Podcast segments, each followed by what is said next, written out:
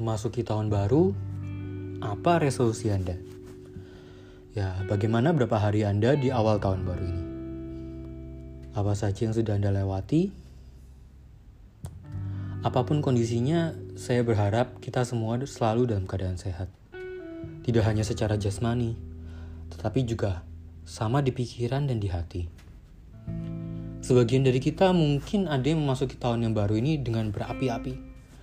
Namun, mungkin ada juga sebagian dari kita yang tidak terlalu baik. Merasa hari-hari ini seperti bukanlah milik kita, ada banyak tantangan yang harus diselesaikan, dan masih ada banyak pikiran yang menghantui. Harus kita terima memang bahwa sering kali apa yang terjadi tidak selalu sesuai dengan apa yang kita harapkan. Seringkali kita dipaksa juga untuk menunggu sesuatu yang tidak pasti. Ya, dibuat kecewa oleh hasil, bahkan seakan-akan dipermainkan oleh keadaan. Terkadang masalah itu bisa muncul tiba-tiba mengganggu semua rencana yang sudah kita susun. Dan akhirnya sering kali kita kecewa, baik oleh keadaan, oleh hasil, dan bahkan orang-orang di sekitar kita ini bisa menjadi salah satu alasan rasa kesal kita.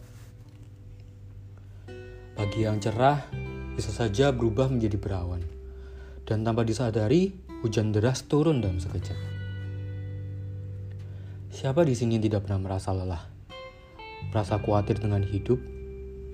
Merasa marah kadang dengan situasi yang harus dihadapi? Anda tidak sendiri. Saya pun juga merasa begitu dan saya di sini yakin bahwa banyak teman-teman kita juga mungkin merasakan hal yang sama. Kita semua bisa merasa lelah, kita bisa merasa marah, kita bisa merasa khawatir, kita bisa kaget dengan situasi yang kita hadapi. Semua ini bisa terjadi karena kita adalah manusia. Kita manusia selalu punya pikiran dengan segala logika pikirnya, dan kita selalu punya hati yang membantu kita merasa. Pikiran dan hati kita membantu kita melihat segala sesuatu dengan jauh lebih dalam, membantu kita mengambil keputusan yang membuat diri kita lebih utuh. Ketika masalah datang, hati dan pikiran kita ini seolah-olah bekerja sama merespon dalam bentuk emosi-emosi yang kita rasakan ini. Tapi mungkin di situ juga kekuatan kita. Ketika pikiran dan hati kita berjalan secara seimbang, bekerja sama dengan baik, pikiran kita selalu bisa menemukan sebuah jalan baru yang bisa kita ambil, yang lalu dilanjutkan atau dikembangkan oleh hati kita ini menjadi suatu proses yang bisa kita nikmati menikmati masalah. Apa itu? Hati dan pikiran yang bekerja sama ini membantu kita pertama melihat sisi positif keadaan. Ini menjadi sebuah bentuk penghiburan diri di mana hati dan pikiran percaya bahwa segala sesuatu ini bukanlah suatu akhir. Yang memberi dukungan untuk masuk ke langkah berikutnya, yaitu segera bangun, mencari jalan keluar dan semangat kembali. Lalu yang kedua, Belajar dari keadaan. Semua masalah yang kita hadapi ada karena suatu alasan. Ada sesuatu dari setiap masalah yang bisa mengajarkan kita untuk menjadi lebih baik. Mengingatkan kita atau setidaknya menjadi penanda atau suatu pelajaran berharga dalam hidup.